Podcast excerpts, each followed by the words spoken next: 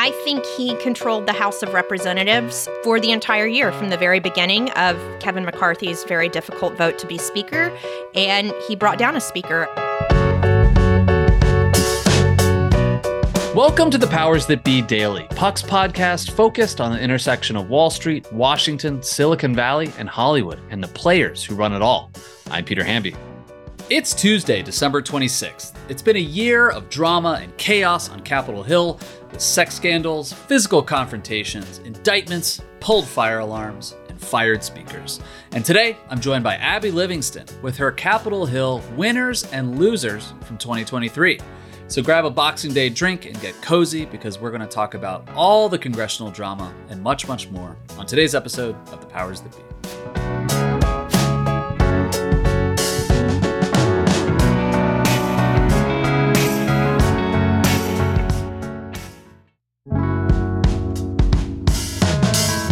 Happy Tuesday, everybody. Welcome to the Powers That Be. Thank you for listening to us over the holidays. I hope everyone had a wonderful Christmas if you celebrate and that you didn't get any coal in your stocking. Today is Boxing Day. Shout out to our power listeners in Canada and the United Kingdom. I'm joined today by Abby Livingston to review her winners and losers from 2023 on Capitol Hill. Abby, welcome. I hope you had a great Christmas. But first, do you know what Boxing Day is? I'm looking for help. Not a clue. It was just on calendars as a child as December 26th, but it's it's also uh, my sister's birthday, so it's a big day in our family. Exactly. Well, happy birthday to your sister. Um, I'm sure there's a Wikipedia entry I could pull up here. It originated as a holiday to give gifts to poor people, uh, I believe, but it's turned into a day across the British Commonwealth where you basically like just go meet up with your family and drink all day. Uh, at least, you know, I experienced Boxing Day one time in England, and that's basically what it was, which was delightful. But you know, there's probably some good sales going on too. So it sounds bloody amazing. I hope there's some G and Ts. I'm sure there are. So Abby, as discussed. Let's talk winners and losers from this year on Capitol Hill. Uh, you know, this was a year where, you know, unless you disagree with me, not a lot got done legislatively, but oh man, there was some drama. So let's start with your winners. We chit chatted beforehand. You've got about four or five of them. Who's your number one winner on Capitol Hill from this year? Blow my mind. I'm going to say Matt Gaetz. Uh, I think he controlled the House of Representatives for the entire year from the very beginning of Kevin McCarthy's very difficult vote to be Speaker. And he brought down a Speaker. And, you know, I, I don't know if that was good for Capitol Hill, but he certainly was effective in what he was trying to do over the course of the year. That is a curveball. I feel like a lot of people out there just think that Matt Gaetz is kind of a MAGA goofball seeking attention. Some got some veneers, maybe got some new hair, maybe got some Botox over the years. But is he somebody that we should be taking more seriously than that? Uh, I think he was very strategic in how he exerted his power. He clearly got some concessions from Kevin McCarthy and held it over his head.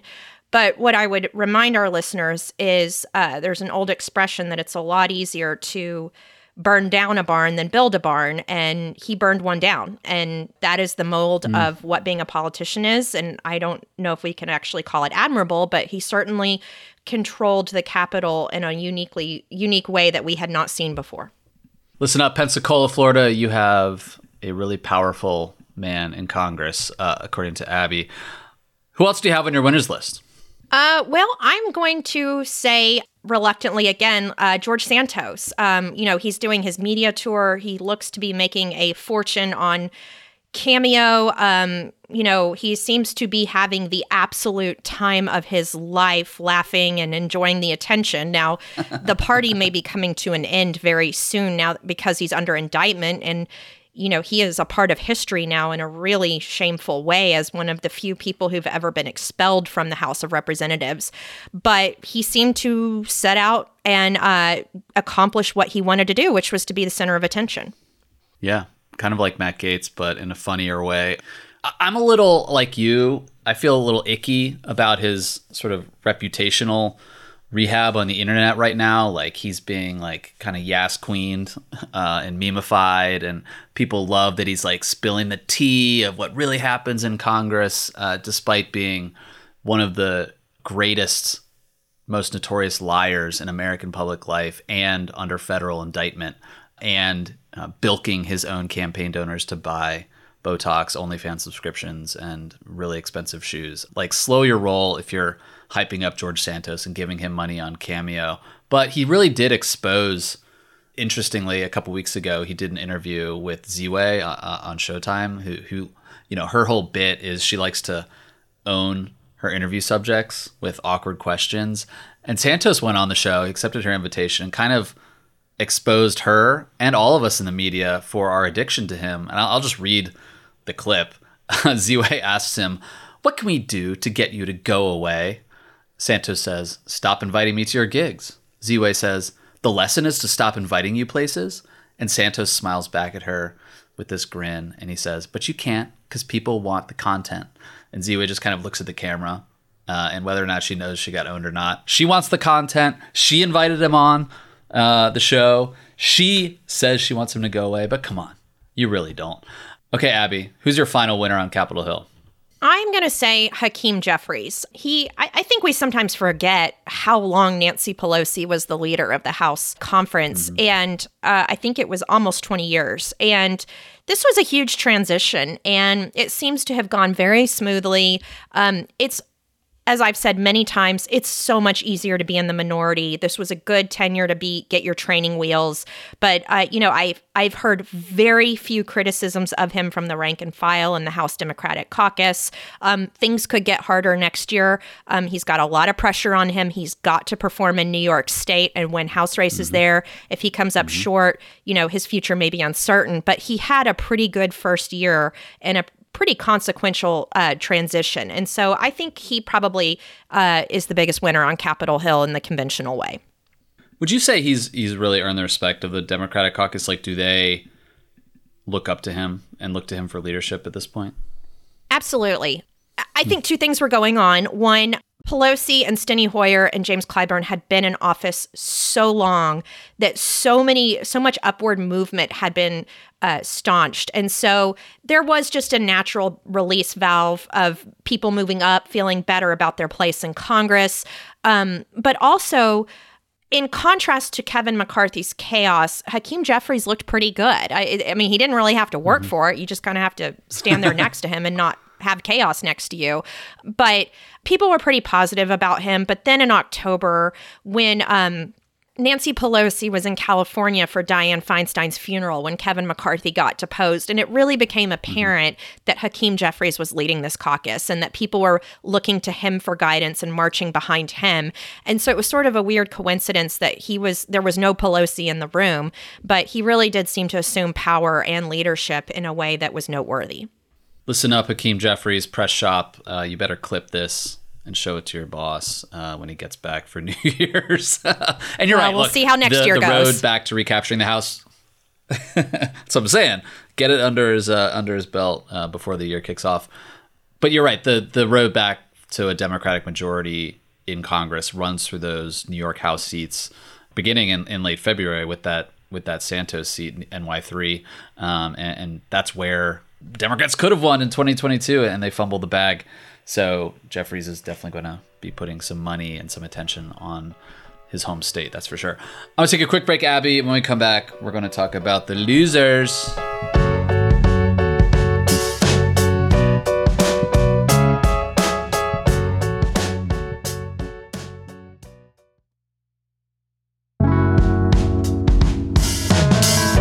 Welcome back to the Powers That Be, everybody. Happy Boxing Day.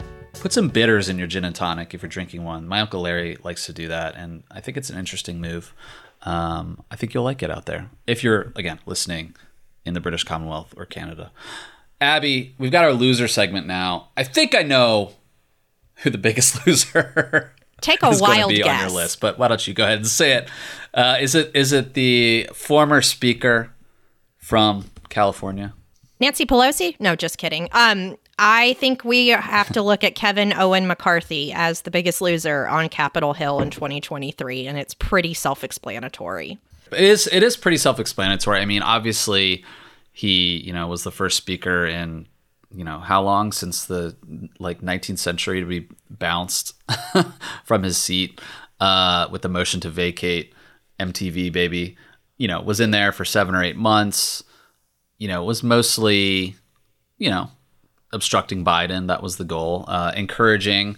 You know, it's like he was such a creature of Washington that the points he scored in the press, at least, were like, oh, look at how he's managing the caucus.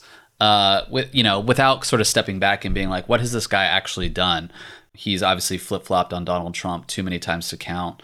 He went out of Congress, apparently elbowing one of his uh, one of the members of the Freedom Caucus in a hallway. Then was sort of on camera denying it, even though he smelled like a bit of a liar in that one. You know, there's just a lot of pockmarks here, and he went out acting all like principled, like stand up for what you believe in. But I think there's few people across the spectrum among Democrats. Uh, you know, there's a few sort of like people in in the sort of chamber of commerce wing of the Republican Party who like him. He was the biggest fundraiser. He was the, you know, only sane person in the asylum for a time. But like, I don't know what history is going to look back and say about Kevin McCarthy. What do you think? I think the lesson from his speakership comes in two points. One, it comes back to the 2022 midterms, which was supposed to be his biggest strength. And I, I mean, to be clear, I still think that uh, up until he left, he was the best political. I don't know if tactician's the right word, but he he had the utility mm-hmm. belt of fundraising and candidate recruitment, and but he still came up much shorter than expectations, and that's what put him in this vice. And I think the other thing is everybody liked him. I mean, not everybody, but um, most House Republicans personally liked him.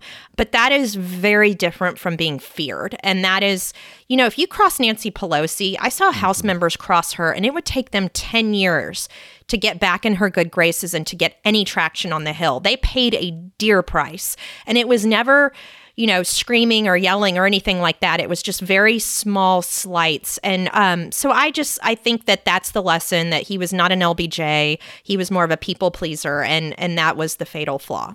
Yes, and that was one of the knocks on him. It was that, that he would tell people one thing in the room and then say something else to someone else in another room and then say one thing differently to the press. Oh man. All right, who else do you have as a loser on Capitol Hill? I'm going to say the reputation of the House of Representatives, and I'm going to name a few people. Um, and that is uh, Lauren Boebert because of the incidents incident at the hmm. Beetlejuice musical, Ronny Jackson for being detained at a rodeo while screaming at law enforcement, Marjorie Taylor Greene for calling Lauren Boebert a little bitch on the House floor, Jamal Bowman for pulling a fire alarm, presumably to delay a vote, Derrick Van Orden for swearing at pages who are teenagers in the rotunda of the United States Capitol. And I'm going to be clever here and I'm going to throw George Santos in that also because I think he also did many, many things to diminish the reputation of the House of Representatives. And I just keep uh, you know, I don't know if there are going to be any clear consequences for most of this behavior, but this is really mm-hmm. delegitimizing the political system in the eyes of many Americans, and it's it's a really unfortunate uh, development that seems very much rooted in um, the parties not being being able to control candidate quality at the outset and uh, social media. Yeah, and on that note, you, you, social media note, you mentioned Jamal Bowman. I'm glad you mentioned him. I mean, a guy who loves attention, loves to post selfies of himself on the internet. Karma's a bitch. uh, he's drawn a primary challenger uh, after that incident of pulling the fire alarm, and you know he's in for a tough fight in the 16th in New York. But one reason I'm, I'm glad you mentioned Bowman is uh, it's important to mention a few Democrats in there. He beclowned himself, but also so did one big Democratic senator, also from the Northeast. Who might we be talking about? We are talking about the senior senator from the Garden State, Robert Menendez. And I mean, he is in a whole heap of trouble. He's already been prosecuted before. But I think the really important thing to remember here is coming into this uh, this scandal, which I still don't haven't fully processed, but um, it's it's clear he's been in, allegedly involved in corruption that involved gold bars. But what I would just point out is. Bob Menendez was the party boss of New Jersey, and that is no small thing because New Jersey is still very much a machine politics state where party bosses have a lot of power. Mm-hmm, mm-hmm. His son easily came to Congress because of his power. And so he has really destabilized the the the pecking order of New Jersey politics. He's diminished the reputation of, in the Senate that, in a way that you know I, am probably forgetting somebody, but we can go back to um, sometimes we keep revisiting New Jersey, but um, Abscam, which is what the movie American Hustle is based on, and and mm-hmm. sort of along with this, I'll just throw in a little bit of a curveball. Um, you know, he was he lost his chairmanship or he stepped back temporarily from his chairmanship at, at the House, Senate Foreign Relations Committee, which is taking another hit in recent weeks when a Capitol Hill staffer recorded a video engaging in some sort of sexual act. And so this is just sort of a beleaguered committee that's just had several hits. But, um, yeah. you, you know, this is just, I, again, like I just, when I started out in journalism, it never occurred to me I would be covering things like this. But it's, it's, this has not been a good year for um, Robert Menendez. Yeah, the Menendez stuff is is just it's so. I'm glad you mentioned Abscam because it feels so old school. Like he's chairman of the Foreign Relations Committee, and apparently, like wrapped up in graft and corruption with you know Egyptians and there's gold bars and just like wads of cash. Look, I mean, there's been lots of dramatic scandals in, in the House and the Senate in our lifetime. Um, I feel I feel like you know I, who's the guy who had the cash in his freezer like back when we were in our twenties. Uh, Jefferson, I think William Jefferson in New Orleans. Yes, dollar bill Jefferson the Mark Foley scandal, like John Ensign, whatever. But like this, there just feels like such concentration of drama and scandals now, and we're sort of numb to it, which is also sad. Um, Abby, I want to let you go. One winner you didn't mention that I just thought of, and you know, sorry, man. Uh, Speaker Mike Johnson uh, came out of nowhere to become House Speaker, uh, straight out of Shreveport.